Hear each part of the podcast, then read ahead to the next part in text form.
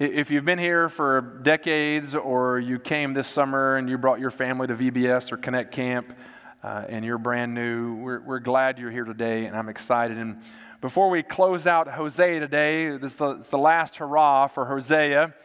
Uh, you might be excited about that because it's been, you know, you're a big sinner the whole time. Uh, today is going to be a little different, uh, a little different. Uh, but we're going to start First Samuel uh, next week on Kickoff Sunday. Uh, First Samuel has a lots of topics, lots of things that it covers. It talks about family life. Uh, we want to be about strengthening families here, and so the beginning of that talks a lot about family life and how we should be praying for and raising kids and thinking about that.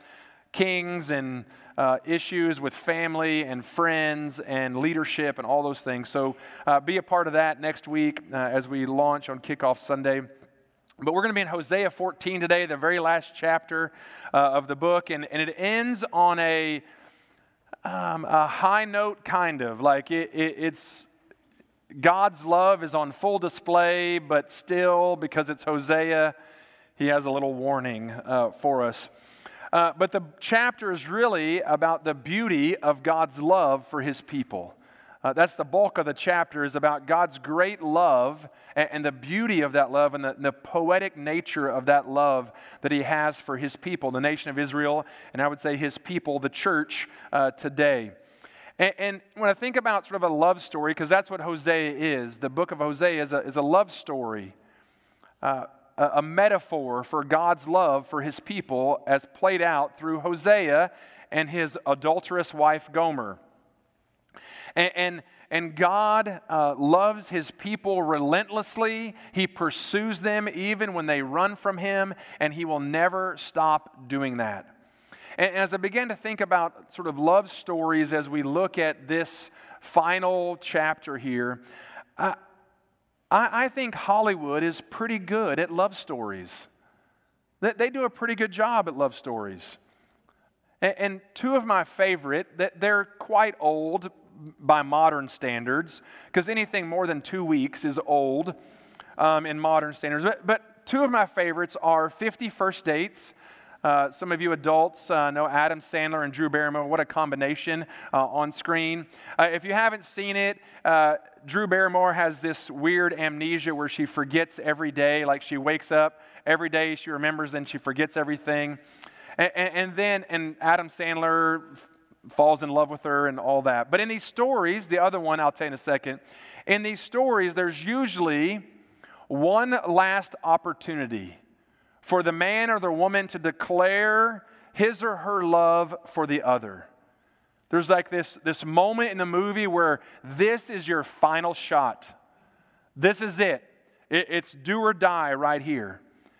And, and so in 50 First Dates, Adam Sandler ha, has that moment and, and it comes through. But then he, he declares it every day to her because remember, she forgets every day who she is. And at the end of the movie, it's a beautiful picture of love. I'm not going to ruin it for you.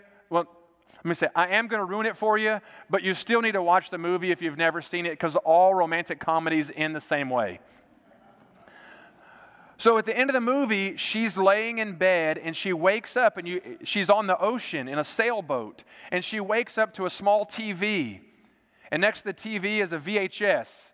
It's kind of like a DVD for most of you, except not as advanced. Uh, and she puts it in to the TV and it plays a video of Adam Sandler declaring again his love for her and their story over and over. So every day she's reminded of her husband's love for her. Every day. And that's what God does throughout all of Scripture is remind us every time of his great love for us. My other favorite is How to Lose a Guy in 10 Days. Uh, Matthew McConaughey, Kate Hudson, like two of the most beautiful people ever created. And Matthew McConaughey, a Longhorn and a Texan, like it doesn't get any better than that. Thank you very much. The love and support. But at the end of the movie, they, he realizes, oh, she's changed her mind. And in the middle of the movie, he, she gave him this fern. It's called the love fern. Young adults, teenagers, Please don't ever do this. Don't, don't ever give someone a plant. Don't do it. But at the end of the movie, this dead fern is in his apartment and he grabs it and chases after on his motorcycle, meets her on the bridge, pulls the taxi over, almost kills both of them. You know, that's how it goes. And with the love fern in hand, declares how much he loves him. And of course, they live happily ever after, I assume, because the movie ends. But, but how often we see in the movies, on TV, that this dramatic, these dramatic stories of great expressions of love. It's not always real life for us because m- most of us aren't sailing around the world and uh, making videos for our loved ones. Uh, we're, we're not carrying around the fern to remind us of how much someone loves us or claimed they loved them. It's part of the movie plot. But today, I hope, is a reminder for us that God loves you, that you know that. And, and despite your faults, despite your iniquity, which is what the Bible calls sin, despite your failure, God loves you. And He constantly declares His love for you. And he is declaring, as Hosea wraps up sort of his prophetic word to the nation of Israel, he is declaring that God loves them. And so look with me, Hosea 14, page 759 in my Bible. That again helps you. If you get to Joel and Amos, you've gone too far. Get past Daniel, you'll be there. But in Hosea 14, God has his final word through Hosea the prophet that's written for the nation of Israel. And he opens the chapter uh, like this Return, O Israel, to the Lord your God, for you have stumbled because of your iniquity. Take with you words and return to the Lord. Say to him, Take away all iniquity, accept what is good, and we will pay with bulls the vows of our lips. Assyria shall not save us. We will not ride on horses and we will say no more, Our God, to the work of our hands. In you, the orphan finds mercy. I will heal their apostasy. I will love them freely. For my anger has turned from them. I will be like the dew to Israel. He shall blossom like the lily. He shall take root like the trees of Lebanon. His shoots shall spread out. His beauty shall be like the olive and his fragrance like Lebanon. They shall return and dwell beneath my shadow. They shall flourish like the grain, they shall blossom like the vine. Their fame shall be like the wine of Lebanon. O Ephraim, what have I to do with idols? It is I who answer and look after you. I am like an evergreen cypress. From me comes your fruit. Whoever is wise, let him understand these things. Whoever is discerning, let him know them. For the ways of the Lord are right, and the upright walk in them, but transgressors stumble in them. Plenty of satisfied customers in our preschool. he opens this chapter by, by calling on the nation of Israel to return to him uh, to, to walk away from their iniquity. And, and God is doing the same for us all the time. He's calling us to Himself. You might feel like you're far from God today. God's calling you. You might feel like you're in the best spot you've ever been in your relationship with God. He's calling you to Himself. That's what He does. He's always calling us to Himself because He is our Lord.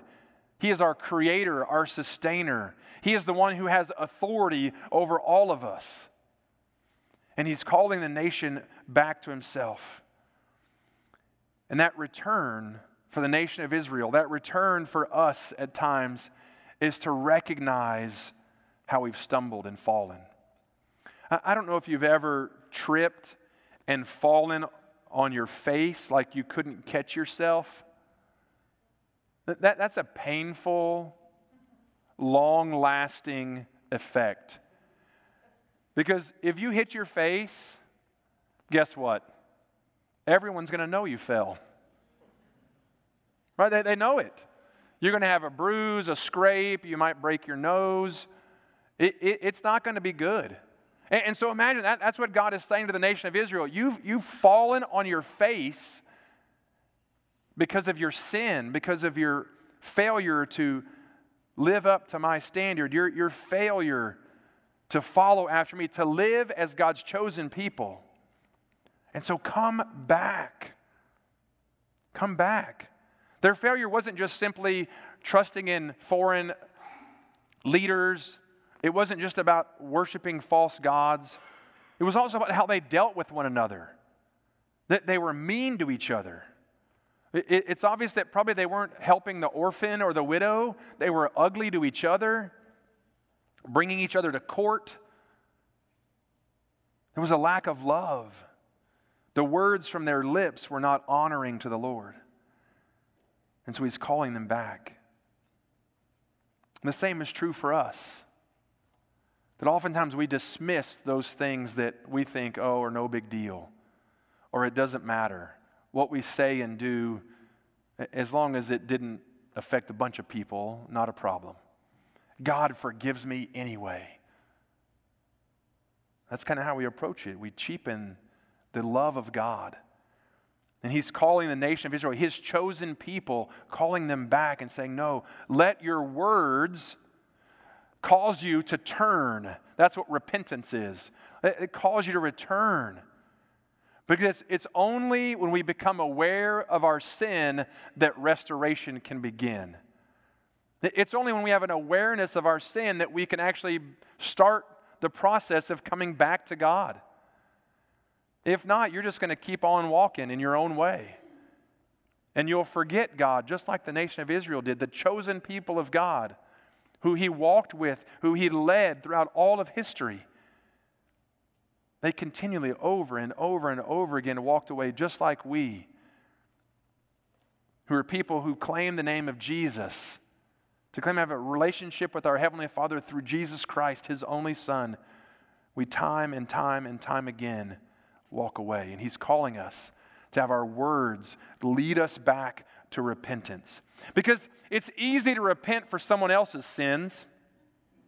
It's easy to say, Oh Lord, like you know how terrible they are.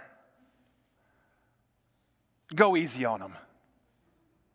Look, Lord, uh, you know, my neighbor, my coworker, my friend, my brother, that person at church, like, Lord, get to work on them. Help them be aware of their sin. That's what we do, and we're great at it. That's not what God is asking us to do or the nation of Israel. He's also not asking to say, uh, Lord, you know them all. I just confess them all right now.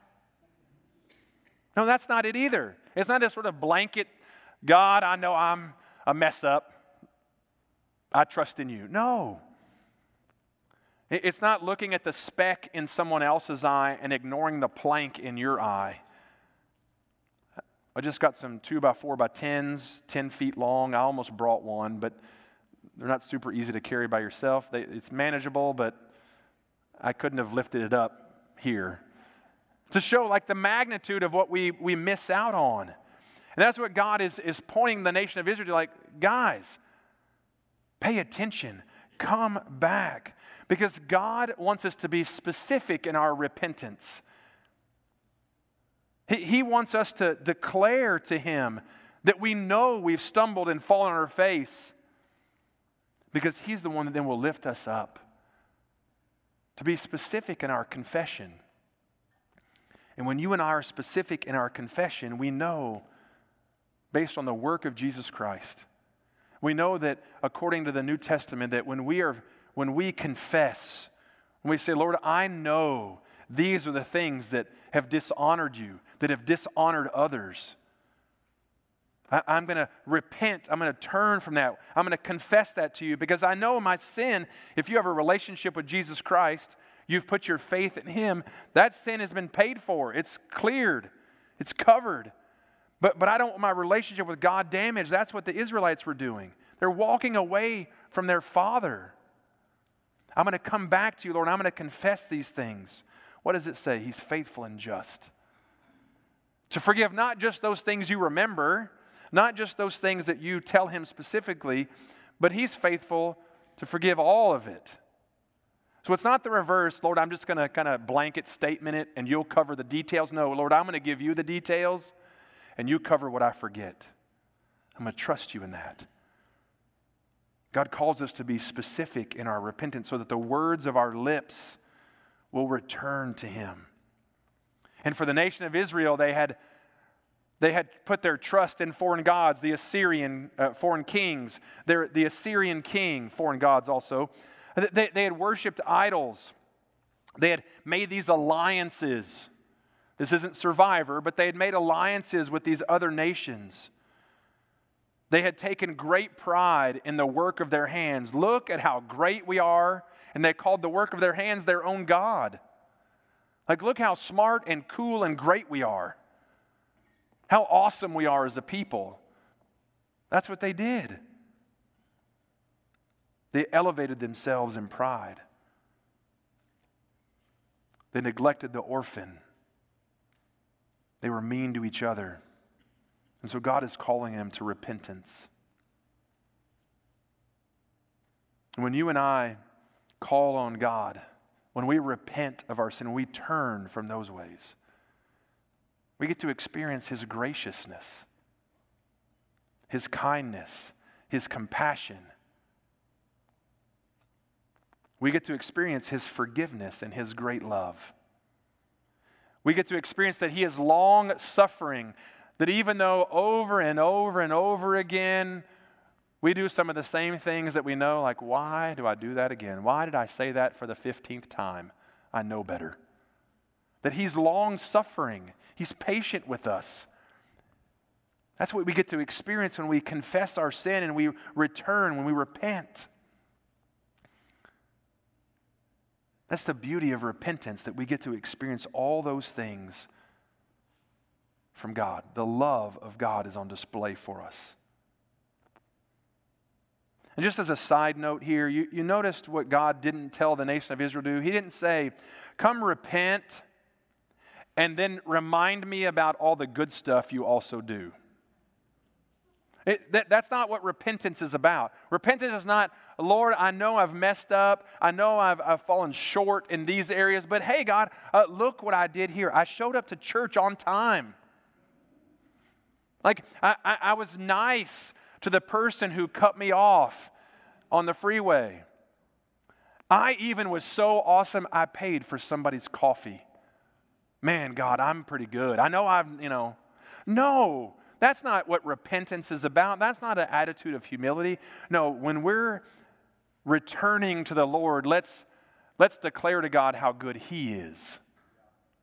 How good He is. Not how good we are. No, how good He is.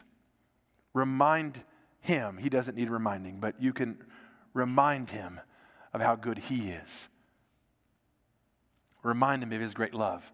Because the beauty of this passage is actually verses 4 through 8. It's a wonderful love song. So if you're wanting to write a love song, I'm not sure this is gr- great material for you with a person of the opposite sex, but it's, it's beautiful. I want to read it again for you because when you and I return to the Lord, when we repent, when we turn back, eh, God is going to overwhelm you with His love, and that's what He does here. Look what He says I will heal their apostasy, I will love them freely. Isn't it great to be loved without condition? We as humans are not great at that, uh, but our God is perfect at it. I can find my spot again. For my anger has turned from them. I will be like the dew to Israel. He shall blossom like the lily. He shall take root like the trees of Lebanon. His shoots shall spread out. His beauty shall be like the olive, and his fragrance like Lebanon. They shall return and dwell beneath my shadow. They shall flourish like the grain. They shall blossom like the vine. The fame, their fame shall be like the wine of Lebanon. O Ephraim, What have I do, to do with idols? It is I who answer and look after you. Most people don't think that's how God lives. They think God is after them, that He's after them, not looking after them. Our God is a caring and compassionate God. I look after you. I am like an evergreen. From me comes your fruit. When you and I return, when we come back to the Lord, His grace brings healing to us. His grace brings healing. So, if there's an area of your life that is broken right now, that's suffering, that's hurting, maybe by your own doing or by someone else's, I, I want to invite you to go to the Lord. Come to Him. Because He is the one who brings healing and restoration. He will heal their apostasy. You know what? Apostasy is really about unfaithfulness. They, they've turned from honor and glory and they've turned to themselves. They've turned as an unfaithful people. He's going to heal their unfaithfulness. They'll be restored to Him. His anger will be turned to compassion, and He will love freely. God loves without condition. And, and, he demonstrates that love for us, not just as we read in the Old Testament over and over and over again with the nation of Israel, but that unconditional love that God has, that free love that God has for us, is most evident in his Son, Jesus Christ.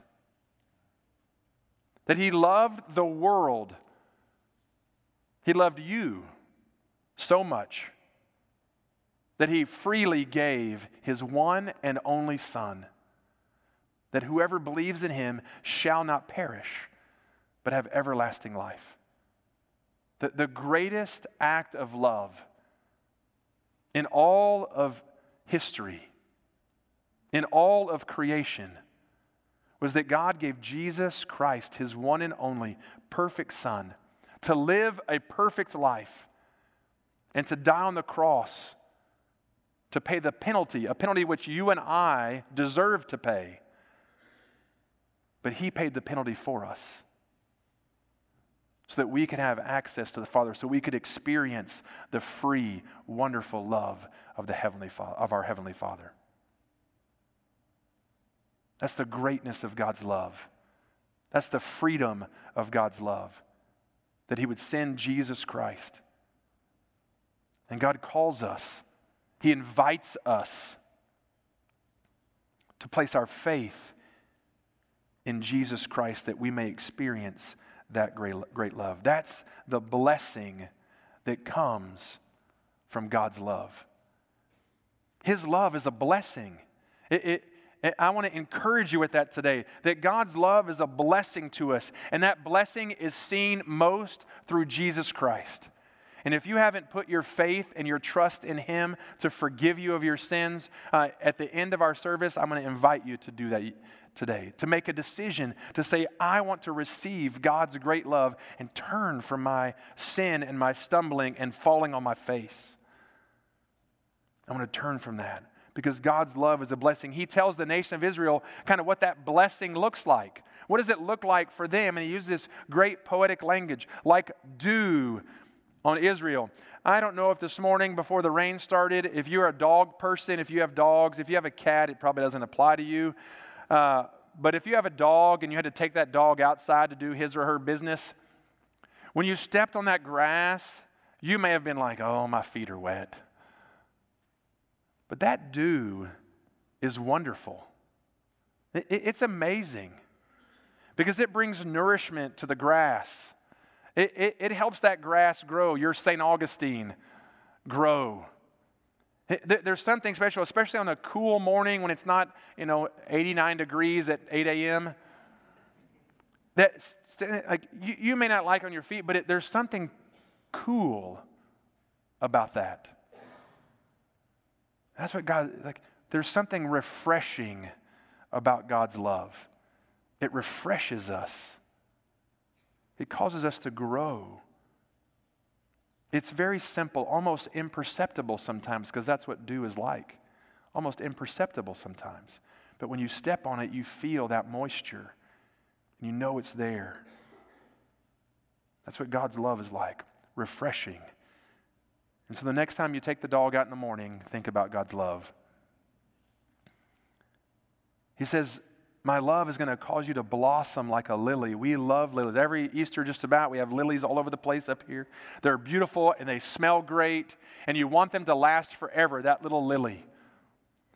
Because their fragrance is so great, because they look so wonderful. It is a beautiful flower, and God speaks to the beauty of the nation of Israel when they're connected to their Heavenly Father. How beautiful they are. When you're close to Jesus, you look better. That's true. When you're mired in sin and muck in the world, it's going to wear on you physically. But when you're close to Jesus, you have life and you smell good. You need a shower and deodorant too, but there's something about people who are close to Jesus and their beauty. God, as He shares all this in verses 4 through 8, is telling the people that He's going to reverse their situation. They've been living in a, in a time of barrenness, really, where it's a, it's a dark, barren time. And He's going to reverse their fortune and they're going to prosper. They're going to be a blessing. They're going to flourish again. They're going to develop deep roots. They're going to show strength and stability. They'll be pleasant to be around. The greatest compliment you could ever receive is, you know, it's a joy to hang out with you. Like, that should be all. If you follow Jesus Christ, if you're a Christ follower, if you've put your faith in Jesus, people should say, it's great to hang out with you. Because that's what God wanted the nation of Israel to be to be a people that others would be attracted to, drawn to. They're fragrant. They don't just smell good, they don't just look good. No, they're, they're wonderful to be around. In the New Testament, it says that about our offering. Our, our worship should be a fragrant offering to our Heavenly Father.